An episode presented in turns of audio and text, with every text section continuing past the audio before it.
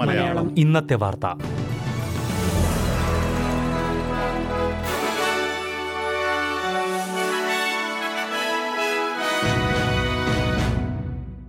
നമസ്കാരം. S B S Malayalam ഇന്നത്തെ വാർത്തയിലേക്ക് സ്വാഗതം. ഇന്ന് രണ്ടായിരത്തി ഇരുപത്തിനാല് ഫെബ്രുവരി പതിനാറ് വെള്ളിയാഴ്ച.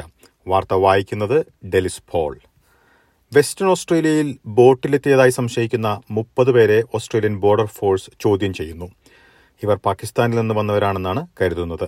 ഇത് സംബന്ധിച്ച് ബോർഡർ ഫോഴ്സ് അന്വേഷണം പുരോഗമിക്കുകയാണ്. ബ്രൂമിൽ നിന്ന് ഏകദേശം നൂറ് കിലോമീറ്റർ അകലെയുള്ള ബീഗിൾ ബേയിലാണ് ഇവരെ ചോദ്യം ചെയ്യുന്നത്. ഇത് മനുഷ്യക്കടത്താണെന്ന് തെളിഞ്ഞാൽ അൽബനീസി സർക്കാർ സ്ഥാനമേറ്റതിനു ശേഷം നടക്കുന്ന പതിനൊന്നാമത്തെ സംഭവമായിരിക്കും.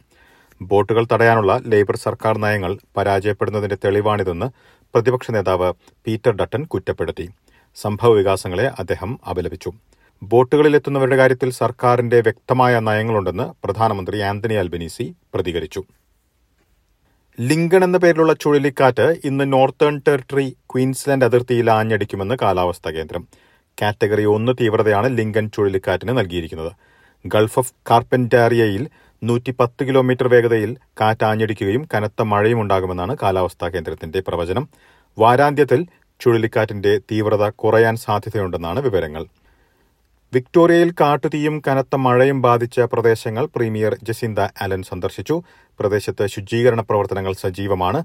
മുപ്പത്തിമൂവായിരം വീടുകളിൽ ഇപ്പോഴും വൈദ്യുതി പുനഃസ്ഥാപിക്കാൻ കഴിഞ്ഞിട്ടില്ല. സിഡ്നിയിൽ ആസ്ബസ്റ്റോസിന്റെ അംശങ്ങളുണ്ടെന്ന് സംശയിക്കുന്ന ഇടങ്ങളിൽ പ്രത്യേക ടാസ്ക് ഫോഴ്സിന്റെ പരിശോധന പുരോഗമിക്കുന്നു. ഇരുന്നൂറോളം ഇടങ്ങളിൽ പരിശോധന നടക്കുന്നുണ്ട്. ചില വീടുകൾ ഉൾപ്പെടെ ഇരുപത്തിയഞ്ചിടങ്ങളിൽ ആസ്ബസ്റ്റോസിന്റെ സാന്നിധ്യം കണ്ടെത്തിയിട്ടുണ്ട്. തൊണ്ണൂറ് ശതമാനം പരിശോധനകളിലും ആസ്ബസ്റ്റോസ് കണ്ടെത്തിയിട്ടില്ലെന്നും ന്യൂ സൌത്ത് വെയിൽസ് പരിസ്ഥിതി മന്ത്രി വ്യക്തമാക്കി. ഇതോടെ ഇന്നത്തെ വാർത്ത ഇവിടെ അവസാനിക്കുന്നു. ഇനി തിങ്കളാഴ്ച വൈകിട്ട് അഞ്ചു മണിക്ക് എസ് ബി എസ് മലയാളം വാർത്താ ബുള്ളറ്റിനുമായി തിരിച്ചെത്തും. ഇന്ന് വാർത്ത വായിച്ചത് ഡെലിസ് ഫോൾ